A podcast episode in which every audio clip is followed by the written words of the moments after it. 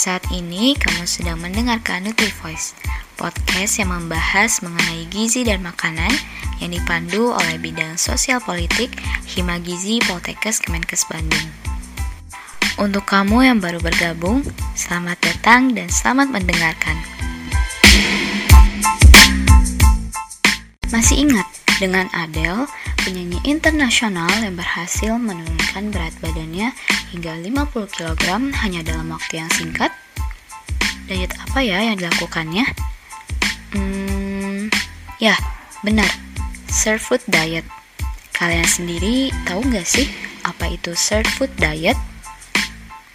Nah, untuk teman-teman yang belum tahu mengenai surf food diet, dengarkan terus Nutri-Voice-nya ya.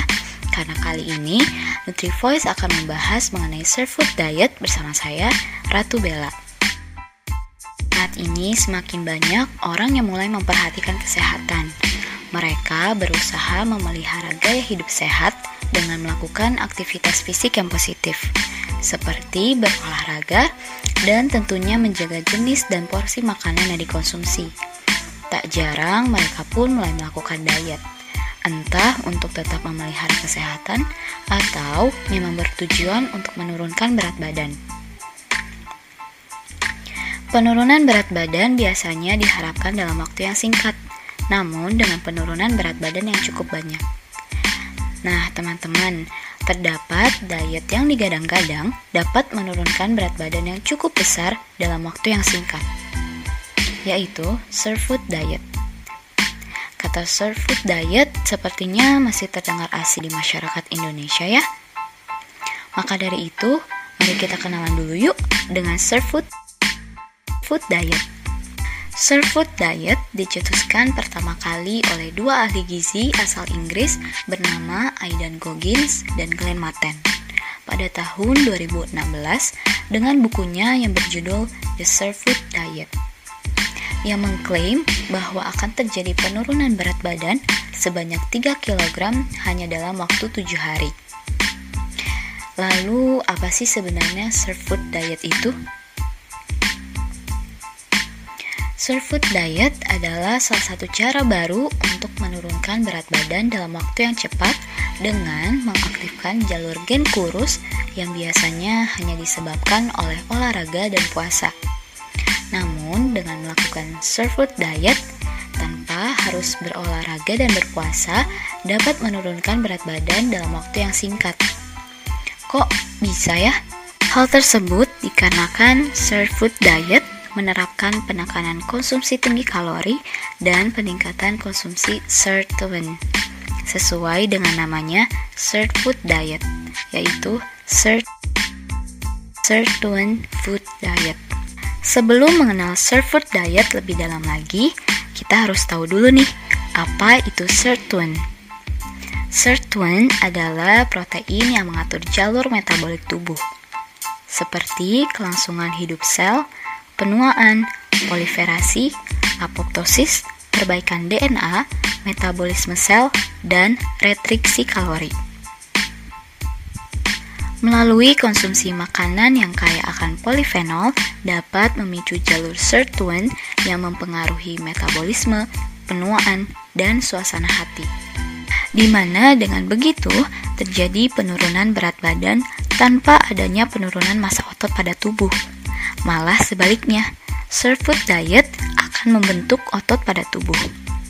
Wah, oh, menarik sekali ya. Tetapi bagaimana cara kerja food diet ini? Food diet memiliki dua fase untuk dilakukan, yaitu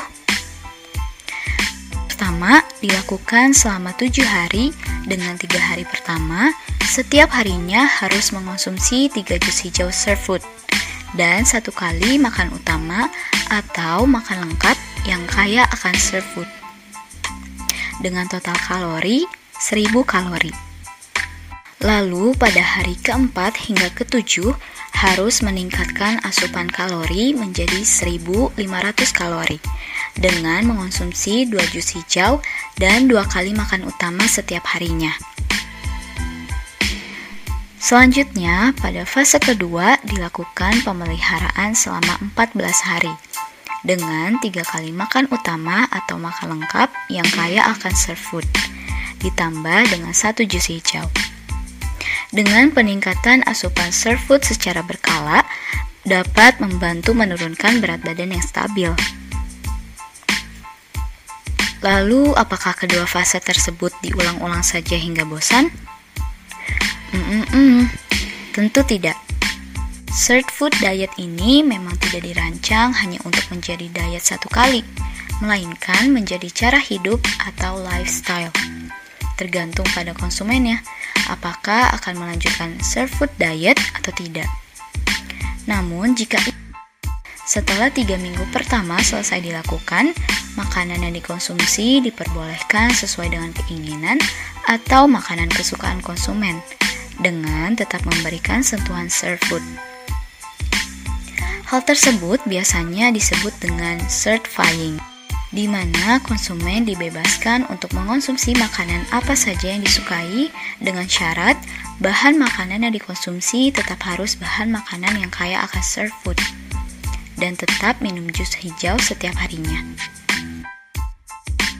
Sesuai dengan tujuannya yang menginginkan perubahan gaya hidup lebih sehat, secara tidak sadar, serve food diet melatih konsumen untuk terbiasa mengonsumsi makanan yang kaya akan sirtuin selama 3 minggu. Dengan begitu, konsumen akan terus mengonsumsi makanan yang biasanya mereka konsumsi saat melakukan food diet sehingga mempermudah dalam melanjutkan dietnya.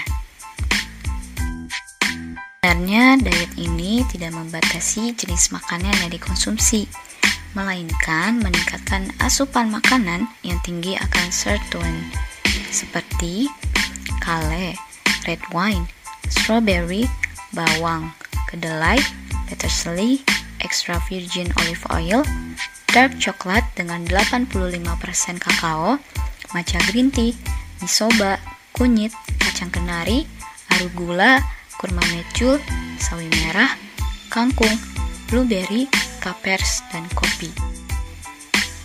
Jadi, konsumen tetap dapat mengonsumsi bahan makanan lainnya dengan penambahan bahan makanan yang tinggi akan sirtuin dalam porsi yang lebih banyak.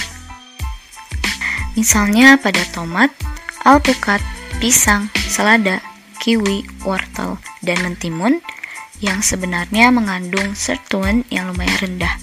Akan tetapi, tidak berarti bahwa mereka tidak layak untuk dikonsumsi, karena mereka sendiri memberikan banyak manfaat lainnya pada tubuh kita. Lalu, apa manfaat dari Serve Food Diet? Serve Food Diet memiliki berbagai manfaat kesehatan, serta dapat membantu membangun otot dan menekan nafsu makan. Selain itu, serve food diet juga dapat meningkatkan memori, membantu tubuh mengontrol kadar gula darah dengan lebih baik, dan membersihkan kerusakan dari molekul radikal bebas yang dapat menumpuk di sel dan menyebabkan kanker serta penyakit lainnya. Hal ini didukung oleh Profesor Frank Hu, ahli nutrisi dan epidemiologi di Universitas Harvard dalam artikel di jurnal Advances in Nutrition yang menyatakan bahwa ada bukti pengamatan substansial untuk efek menguntungkan dari asupan makanan dan minuman yang kaya akan aktivator sirtuin dalam mengurangi risiko penyakit kronis.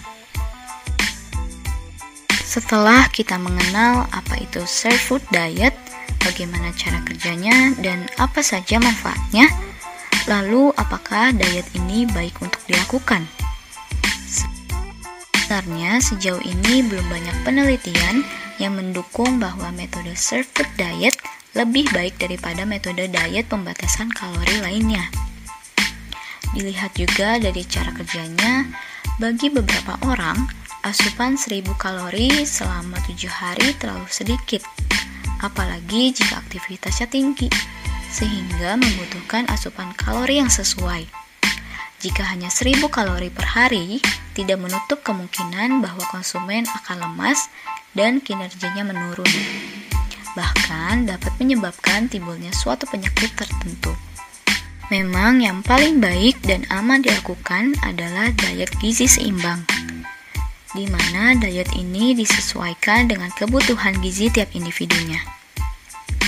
Atau jika kalian ingin melakukan diet yang lebih spesifik dengan tujuan tertentu, kalian dapat berkonsultasi terlebih dahulu dengan ahli gizi untuk menentukan kira-kira diet apa yang cocok dan aman untuk kalian lakukan. Walaupun memang sangat menjanjikan untuk menurunkan berat badan dalam waktu yang singkat, tapi ternyata surf food diet ini lumayan ekstrim ya. Maka dari itu, jangan cepat tergiur dengan hal yang instan, karena semua hal butuh proses.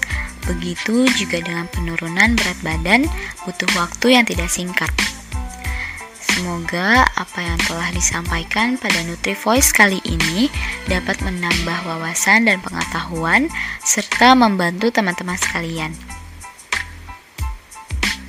Pilih diet yang sesuai dengan kebutuhan dan kapasitas kalian sehingga aman dan nyaman untuk dijalankan. Sekarang sudah waktunya saya pamit undur diri. Nantikan episode-episode Voice lainnya ya. Sampai jumpa di episode selanjutnya.